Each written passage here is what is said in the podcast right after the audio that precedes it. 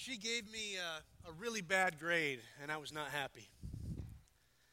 I was a, you know, fourth grader at the time, and I turned in this assignment, and it was a report, and I turned it in, and she had the audacity to give me a bad grade. Me, a bad grade.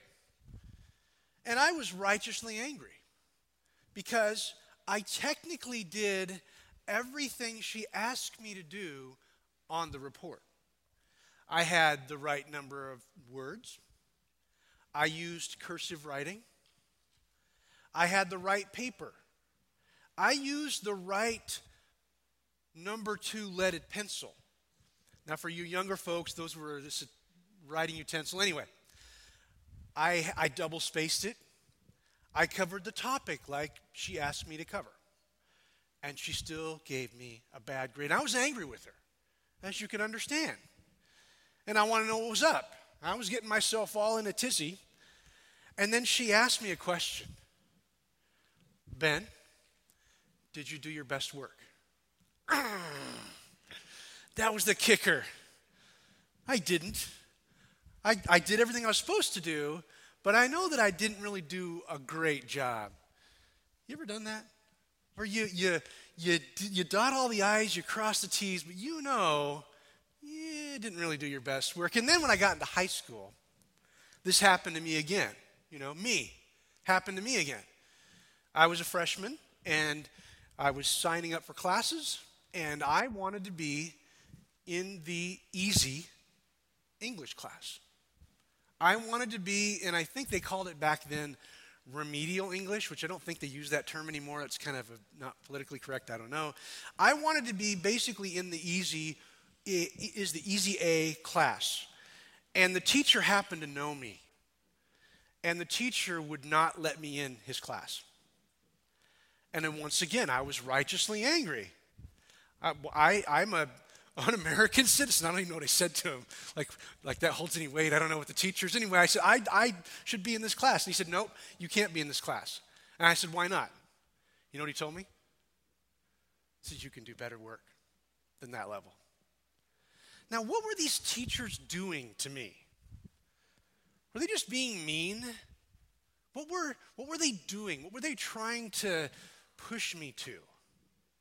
It's okay something better to, to better myself, right? And I didn't like it. They were pushing me to pursue something better, to be uh, kind of operating at the level that I, am capable of.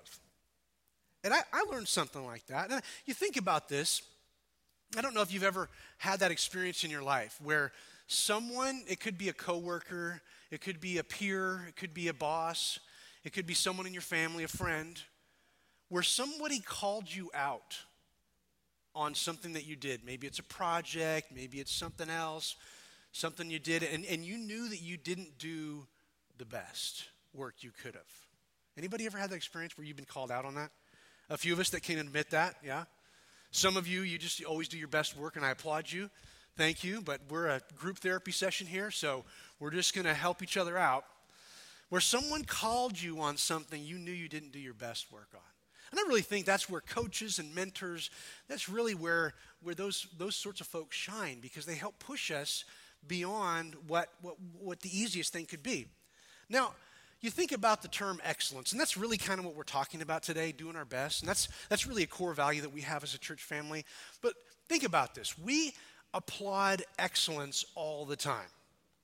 We have award shows.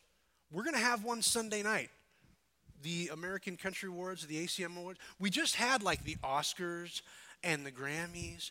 We'll have the ESPN Awards. All of these things we do, what are we doing in those shows? Who are we awarding? What are we awarding in those shows? What is it? Excellence, the top of the top. We, we, we, celebrate this all the time. We, we know that excellence matters because we give people awards. We, we give the Nobel Peace Prize. That's got like a million dollars attached to it, doesn't it? That's a little bit of change. I could use that. I'm probably not in the running for that Nobel Prize, but if you nominate me, hey, I'll take that. But think about all the things we, we celebrate. We celebrate people that are at the top of their game, the top of their disciplines. We put them on a pedestal, whether that's good or bad, that's, you could argue that one. But we award excellence because we're attracted to that. Deep down, we want to we want to eh, see those people, you know, respect what they do because they're at the top of their fields. At our church family, we've said from the beginning that we really want to be a church family does our best. So everything that we put out there, the things that we do, the programs, the things that we try to accomplish in this town, we really want to do our very best. And we don't do it so that people give us an award, although that has happened. But that's not why we did it. We do it why? Why would we pursue the best? Why would we pursue excellence? Because of the great love God has for us because of his great love and mercy and grace, because of how great God is, we want to in turn just offer up our the very best we can. And we not we won't always get it right, but we want to offer up the very best we can. Why would we ever shortchange God? Why would we do that? We wouldn't want to do that. So we, as a church family, we, we value excellence as one of our core values. Now, we've been looking at values for several weeks now. And uh, I think David covered one of them last week, did a great job. If you missed that message last week, man, you need to listen to that. He, he really knocked it out of the park. We're really talking about the idea of being externally focused, that we're looking for who maybe isn't part of our church family. There's an empty seat next to me. I should care about that. He did a great job talking about that. But we've been in this value series and we've covered many, many values. And if you're new to our church family, that's a great series for you to kind of really engage with because you can really understand where we're coming from. Because values drive what we do. Companies have them, you have them. Even if your values aren't written down, you make decisions based on your values. And we do that too as a church family. So, one of our key values, and this is where we're kind of landing the plane on this whole series, we're going to end with, you know, last but not least, this idea of doing our best and doing excellent work. Why? Because God is worth it. So, let's take a moment and pray. Would you pray with me? Father, we come before you. And we recognize that uh, you, you want to do powerful things through us. And because of your love, we want to do our very best for you. We want to, we want to do excellence and, and, and for the reason of honoring you for your love and mercy and grace. And so, Lord, help us to reflect your love and truth to our community and to do it with the very best we can. And we pray this in Christ's name. Amen. Every one of these values that we've been working through the last several years, or not years, the last several weeks, have been about based on the life and work of Jesus Christ. And we're going to talk about that, how Jesus himself, here in just a few minutes, we're going to talk about how he modeled excellence in several areas of his life. But in the scriptures, we get to see different, uh, different versions of excellence. And we start with even creation. If you have a Bible or a device, find Genesis chapter 1. And we see a repeated phrase that happens in Genesis chapter 1. And again, if you're, if you're maybe new to scripture, the thing that I found about studying the Bible is that when there's repetition, that usually means it's something for us to kind of catch on to. That when God repeats something, then maybe we ought to listen. And in Genesis chapter 1, go ahead and find that if you have a Bible, uh, there's some scattered around. If you're, you're kind of an, uh, an old school, you like the actual book. Uh, I'm, I'm going to go to Genesis chapter 1 here in my version. and uh, and we see God creating. And this is a beautiful, a beautiful narrative here of God creating everything. And He's creating systems and planets and the universe. The other night, Jackie and I were outside on our deck, and it happened to be a clear night. This was several nights ago. And we just looked up. And do you ever do that where you look up at the stars and you just start to wonder? What is out there? Like, God created stuff that we still can't see. He's creating these things. And so we, we get a glimpse of that in Genesis chapter 1. But here's what I want to point out we see this seven times. Seven is kind of an interesting number in the Bible, by the way. But we see seven times there's a phrase. Do you know what it is? And God saw that it was good. Seven times God is creating and God saw, and it was good. You think about all that God created, the beauty and wonder of creation. And I'm, just, I'm, gonna, I'm not going to spend a ton of time on this, but just we're seeing the blooming of things right now.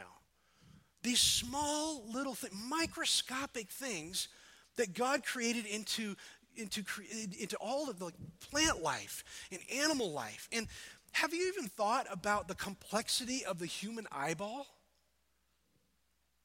I know it's probably not what you watching TV and you're like, what about that eyeball? I realize that may not be what we think about, but you see what I mean? The, the eyeball, and I'm not an expert by any means, but the complexity that I've heard that just a human eyeball has, like, would require ridiculous amounts of ingenuity and design that our, our, our, pupils will dilate at the right time, letting the right amount of light in. The fact that we can see normal when actually one eye's going this way and one's going this way. Did you know that? We have lenses going this way, but they, they counteract. There's, I don't even know all the science behind that. The fact that that works is unbelievable. God has created this planet, and every time spring happens, we were just driving somewhere the other day, and it was like, there's, there's, you know, animals are having babies here. And it's like, all of those little things point to, they're little glimpses of God's great design. And it was excellent. And the scripture says, and God saw that it was good. God has created this amazing place that we live. So he's, he's, he's obviously involved in, in, in creation and showing us his excellence. And the deal is, did you know that we are created in his image? So there's a sense that when we create, we're reflecting the image of our Creator. That's crazy, but awesome that we reflect some of His beauty in creation. And, and we, we, we haven't even talked about the fact that humans have morality, that we would, that we would put ourselves in harm's way for someone else, that we have love that goes beyond just what, uh, what we want. I mean, we haven't even touched on the beauty of the design of morality or ethics, or that I would put your needs above mine. This is supernatural creation right here. But God saw that it was good. Mm. Well, let's fast forward a little bit. Now we see how God has done some excellent uh, work in creation. And then uh, when we, we skip forward in the story of Scripture, and uh, the next place I'm going to be is Exodus, Exodus chapter 31 we fast forward the story. God is doing this, this whole narrative and if you're new to the bible that's okay. That a lot of the bible is about uh, what we call the nation of israel the jewish people. It, it, starting from, from abraham and then it goes to isaac and jacob and we have this we have this this process where god is creating a people for himself. And the whole point is it was going to be a nation that was going to bless the entire world. Going to bless everybody on the planet. And this nation had lots of ups and downs. But in the formation of this nation God said, Hey, I want, I, want, I want to be the center of this nation. In fact, even how Israel was laid out when they would march and that sort of thing, the, the, the, the place of worship for God was the tabernacle, was kind of this temporary place where God met. It was like the center of where they would move out. And so God was always the center. In fact, He said, I want to be your king. I know other nations have kings, but I want to be your king. I'm your God. You just need me as king. And so God is king, and he sets up this nation, and he says, okay, now when you approach me, um, you need to do it with reverence.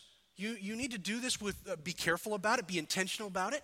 And so God gives them this design of this tabernacle or this tent where God's presence would come into the people's uh, surrounding. His presence would come near and be in this tabernacle or this tent. And, and God was very specific about making sure that everything that was used and everything that was designed for this special place where God was going to visit, visit his people was very meticulous and of the best quality and of the best materials, and it needed to shine. Exodus chapter 31. We're fast forwarding quite a bit here in the story. And the Lord said to Moses, See, I have called by name uh, Bezalel, the son of Uri, the son of Hur, the son of the tribe of Judah, and I have filled him with the Spirit of God and ability and intelligence and knowledge and all craftsmanship to design artistic, to devise artistic designs, to work in gold and silver and bronze, in cutting stones for setting, and in carving, to work in every craft. God, and there's a few other folks in here, God gave these guys, these artisans, these craftsmen, these people that could work wonders with their hands and design and using the best quality. Because when God visited his people, he wanted his people to understand this, this matters. This is important, and we need to do this with reverence and intention. So do your very best work. Now, this, we could even fast forward to the next stage of Israel when finally Israel says, We're, God, you're great king and everything, but we want our own king. The nation sort of was having struggles, and they finally had physical kings, and that started with King Saul, and that didn't work out so well. Then we had David, and that was a little better. That's probably the golden age of the nation of Israel. Then we got to his son, Solomon. Kind of an unlikely king, actually, from the line of David, truth be told. But God chose Solomon, and what does Solomon do? He's like, we're not doing any permanent, or we, we, we don't want to do this tabernacle thing anymore. We're going to do a permanent place. And so we have the first Solomon temple. And it was built, laid out similar to the tabernacle, but even it was like took it up a whole notch. Now this is a permanent structure and it has like, now we have like excellent wood and stone and carving, and it became this wonderful kind of stage two place where God would come into the midst of his people and meet with them. And so Solomon took it up a whole nother notch, got the best of the best of the best, the best craftsmen and everything. Why did it matter? Why did the best matter? Because how great God is. And he wanted his people to understand when you approach me, it matters. And I bet that temple shone for, for miles around. And God's presence would come into there.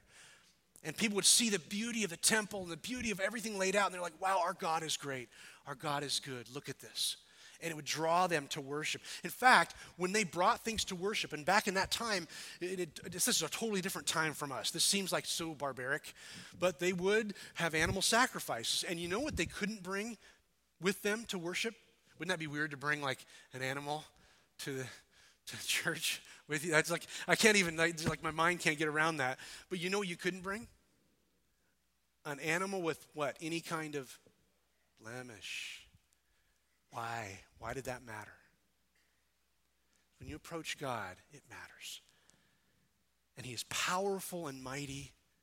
I heard one guy talk about, you know, when you compare the holiness of God to the sun, the sun brings beauty. It's, it's wonderful in our sky. It brings life to everything on the planet. But if you get too close, holiness will just consume you. God wanted to be approached, but carefully, with intention, with great artistry, and that you bring your very best. Right? Does that make sense? Bring your very best. Why does it matter? Because of how great God is. Now let's roll into Jesus. Now we've now if you know the story of the Bible, we just fast forwarded a whole much more time. So we were just at Israel and we were talking about the tabernacle and Moses and then we were talking about Solomon and the temple. These are all things if you're new to the Bible that's okay. There's a lot of backstory I realize. But then we get to to Jesus. And I think in the life of Jesus, he's kind of the fulfillment of everything. All the prophecies of the Older Testament part of the Bible, he's the fulfillment of it all. When we want to know really what God is all about, we look to Jesus. And so, in, in the life of Jesus, we see excellence, I think, in, a, in probably lots more areas than this, but at least five areas that I see excellence in the life of Jesus. And here's the first one if you're taking notes Jesus was excellent in his work. Now, I realize if you're familiar with the New Testament, you're like, hmm, how can you draw that conclusion? Now, if you've been around church enough, you know that, especially if you know the Christmas story, we look at, you know, Joseph Jesus' you know, dad kind of adopted him anyway. Anyway, but Joseph was, what was his job? Carpenter, we call him carpenter, craftsman, craftsman, probably worked in both wood and stone. So I'm guessing he wasn't, he was a pretty, you know, manly man. I mean, he worked with heavy stuff. He lifted heavy things a lot. Worked with his dad. Jesus was in his 30s, we think, probably when he went to the cross. He had a three year ministry, but most of his life was spent in the wood shop, in the, in, in the craftsman shop, working as a blue collar worker with, with Joseph. At some point, Joseph passed away. And so, Jesus, who's the, the oldest in the family, the oldest boy, there were several siblings, and his mom, Mary, and who had to be the sole breadwinner. Have you ever thought about this? J- Jesus had to pay the bills. Some of you are like, I wish I never had to pay bills. I agree with you. But Jesus knew what it was like to pay bills. So for a good portion of his life, he was clocking it in, making great things. And the thing is, here's, uh, and this is an argument from silence. I realize that. Some of you who are very adept at logical arguments. It's an argument from silence, but do you notice that there's no place where Jesus' craftsmanship is ever questioned? No, you know, because people knew him. They, they recognized him, especially around you know, Galilee, around Nazareth. People knew who he was. In fact, they knew his, his dad real well. His dad, the craftsman. You see, I think he learned how to do excellent work, and he probably built a lot of stuff that people had in their houses. I don't know. Can you imagine that? Wait, you know, just think about that for a second. You have a dinner party, people are coming over, they're, they're around the table everybody's telling stories, right? Yeah, my, my son, you know, he's on the honor, whatever, school. And you're like, about halfway through dinner, you kind of blow this bomb on him. Well, this table, Jesus made. How do you, how do you ever win an argument ever again? I have furniture made by Jesus. I mean, that's like the ultimate. I mean, did he carve on the? Anyway, so sorry, but he did great work. And listen to this. Listen to this. Isn't this, and this is one time where Jesus was speaking, and kind of afterward, people were kind of talking and debriefing about what he was talking about. And, and someone in the crowd's like, hey, uh, isn't, isn't, that, isn't that Joseph's son? Isn't that, isn't that Joseph's son right there? Like they recognized him who had been a craftsman for years in their community. Jesus excelled in his work, he also excelled in relationships. I am amazed at how much you see in the New Testament Jesus is willing to be interrupted. He is willing to, to allow children come, you, you know, loud, messy children come hang out. He, he's willing to put up with, you know, his smelly football team, the, the 12, all the time, and they're always asking and bickering and all kinds of stuff. They walk everywhere. It's hot. Have you ever been in the Middle East? It's hot, and they're walking everywhere. Jesus in his relationships didn't seem to be bothered by any, even people who you know he disagreed with. He would be willing to enter into conversation and ask questions and actually invest in people. He didn't seem to have a problem with that. He was always calling people to come follow me, come spend time with me. His 12, you know, obviously had a great couple of year run with him and they got to hang out with him and eat food with him and watch him create food, which would have been pretty, pretty amazing. And he, he didn't have a problem with people being in proximity. Proverbs 18:24. You, you know this probably if you've been around uh, church at all. It, there is a friend that sticks closer than a brother, right? That's the end part of 1824. But to me, that's Jesus. He sticks closer than a brother. I have some brothers. Jesus sticks closer than a brother. He was a true friend. And people were drawn to that. It's amazing to me when you see Jesus throughout the New Testament People, even people like they know they're not worthy or whatever. Soldiers, people that are tax collectors, people that are prostitutes. We don't even know if they left their prostitution for a while. But they, they were drawn to Jesus. He was like a friendship magnet. And I, I, I just am so admiring of his ability to excel in relationships. He was also good at communication. Certainly, you could see that. He was very good at communicating. He, he tended to really focus on using stories and narratives. So you'll see that in the New Testament where Jesus tended to use what was in front of him. You know, if they were in a field, he'd talk about wheat. You know, if he's in the temple, he'd talk about this thing or that. He would use what was in front of him, a very narrative sort of teacher. And he definitely knew the scriptures well, but he tended to be less academic in how he communicated. It was much more to where people are at. He, he communicated in, in language, language and narrative and, uh, and it, it's amazing to me how many times you see in the New Testament, like in Luke chapter 4, when people heard Jesus communicate, they marveled at his words. They, they marveled at his words. The things that he would say, they marveled at his gracious words coming from his lips. That's a great communicator. The next thing here, I think he was excellent in teaching. And if you if you read much of again Matthew, Mark, Luke, and John, I, I, keep harping on that. It's really good for you to read that and see his interactions. The number one way that Jesus taught. Does anybody know? I've said it before, probably here. The number one way he taught. What did he use? Questions. questions. It's crazy how many questions he asked people. Who do you say that I am? Uh, he, he would be cornered by people who were religious. And you know, he had the audacity to tell even religious leaders in the temple, How do you read that? Or, Have you never read? Which is kind of a, anyway. Have you never read? As if these guys that spend their whole life with reading the scripture, Jesus has the audacity to say, Have you never read this passage right here? He had the audacity to say that. I wish I could see his face when he was doing that, you know? I don't think he was spiteful, but, you know, I just would have loved to have been a fly on the wall on some of these conversations, right? Would you agree?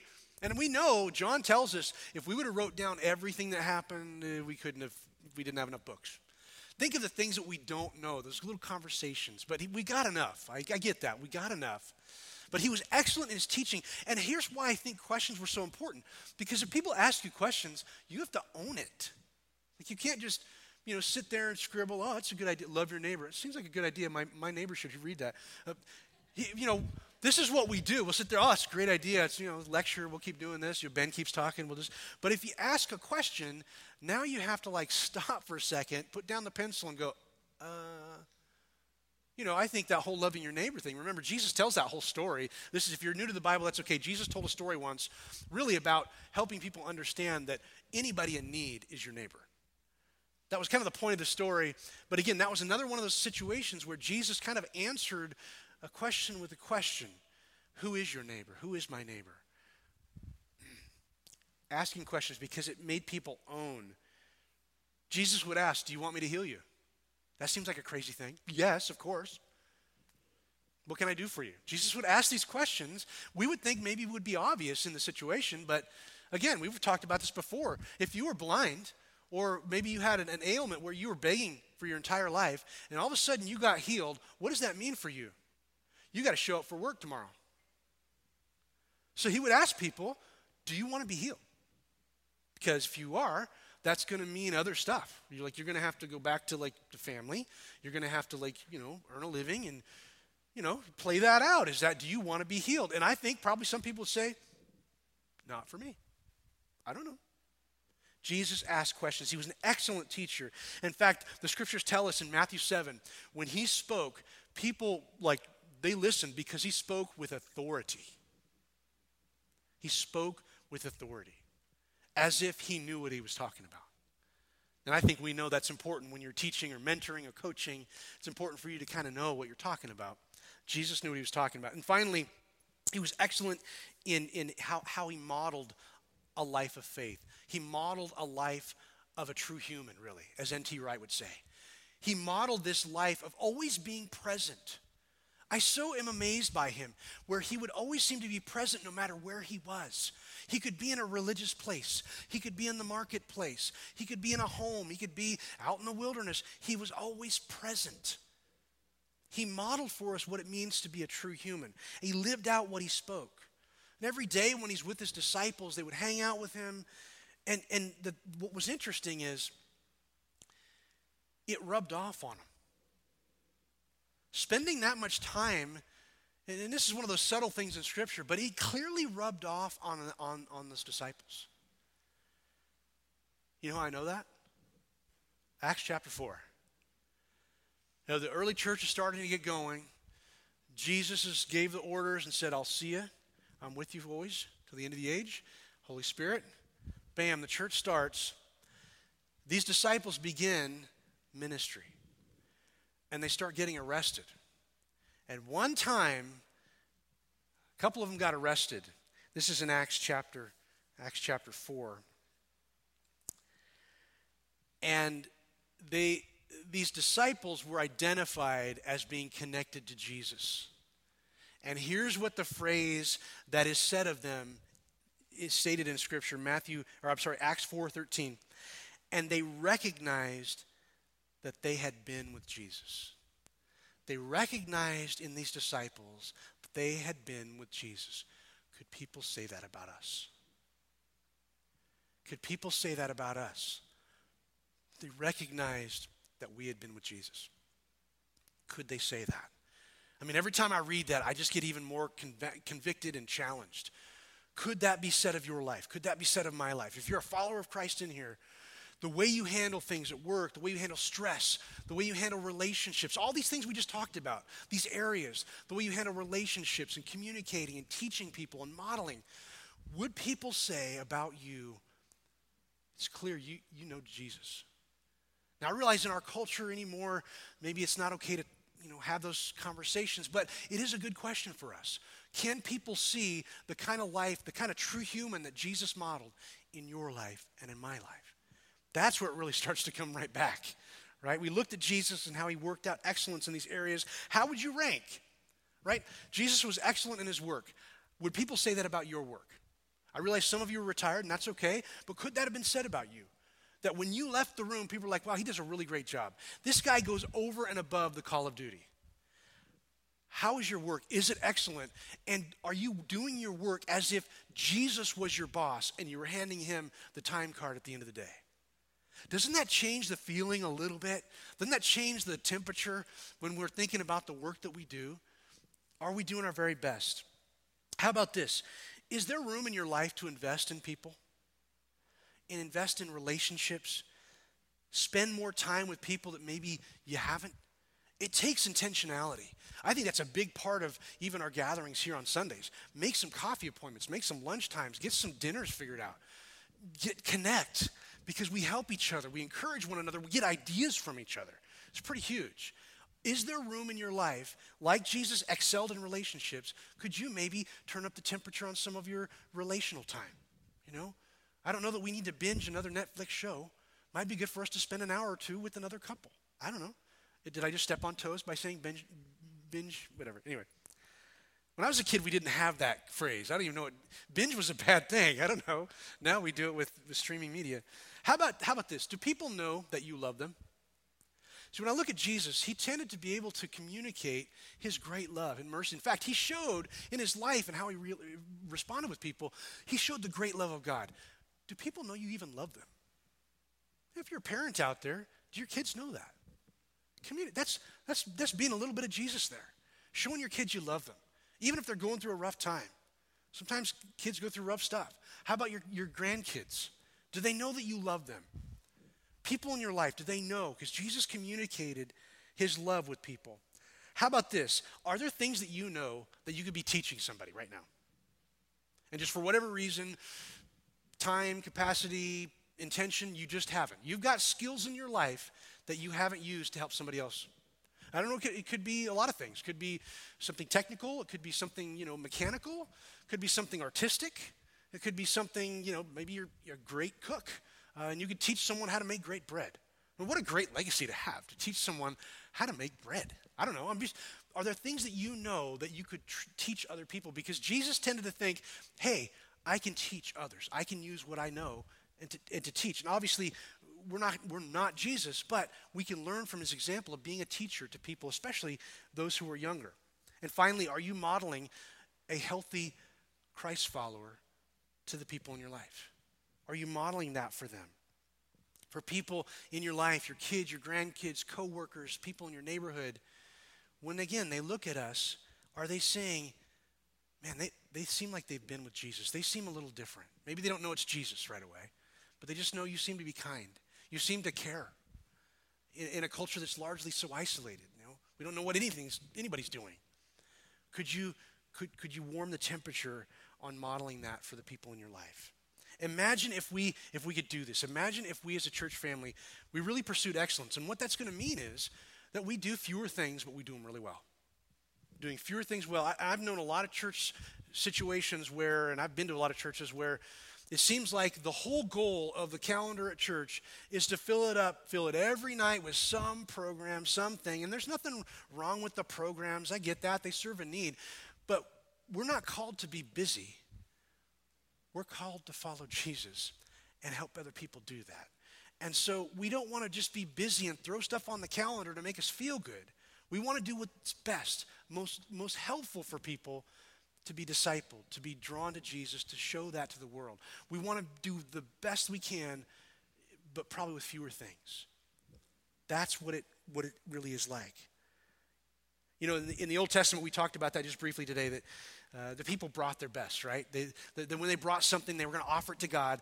It, it, you couldn't have a blemish. It couldn't be like a you know three-legged sheep or whatever. That was not cool. It was supposed to be you know like a healthy you know without blemish. People gave their best. And so, what if we could do that as a church family? That we looked at God being so powerful and mighty and so worthy of our, our attention, so worthy of our best, that we would bring our best. My only takeaway today one thing Jesus gave all so give him your best. I know we're not always going to get it right, but don't give him the seconds. And this could play out in a number of ways. You know, many of us, if we don't spend time with the Lord in the morning, the rest of the day we're not going to we're not going to really get it. You know what I mean? I don't know if you're like me, but it's like if I miss it in the morning, it's tough. We give him the first. Maybe that maybe that's something small for you. This this week, you give him the first part of your day.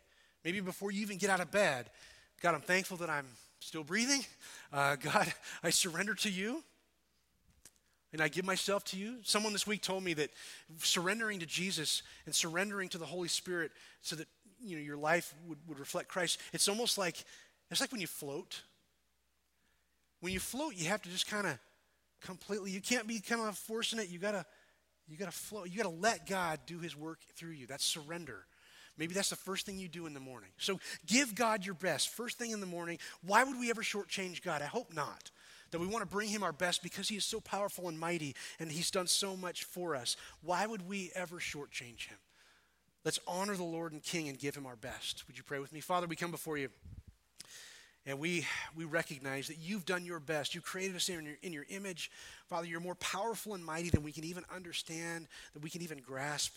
You are excellent and worthy of our praise. And so, Lord, empower each of us to give you our very best, to not shortchange you or take shortcuts. That, Father, we would honor you with our best. We wouldn't go through life half hearted or mediocre, that we would really want to serve you and do our very best. Up until the day you, you bring us home with you, Lord, help us to live kingdom life now and, and be prepared for what's ahead. So, Lord, help us pursue excellence and, and to give our best to you. In Jesus' name, amen.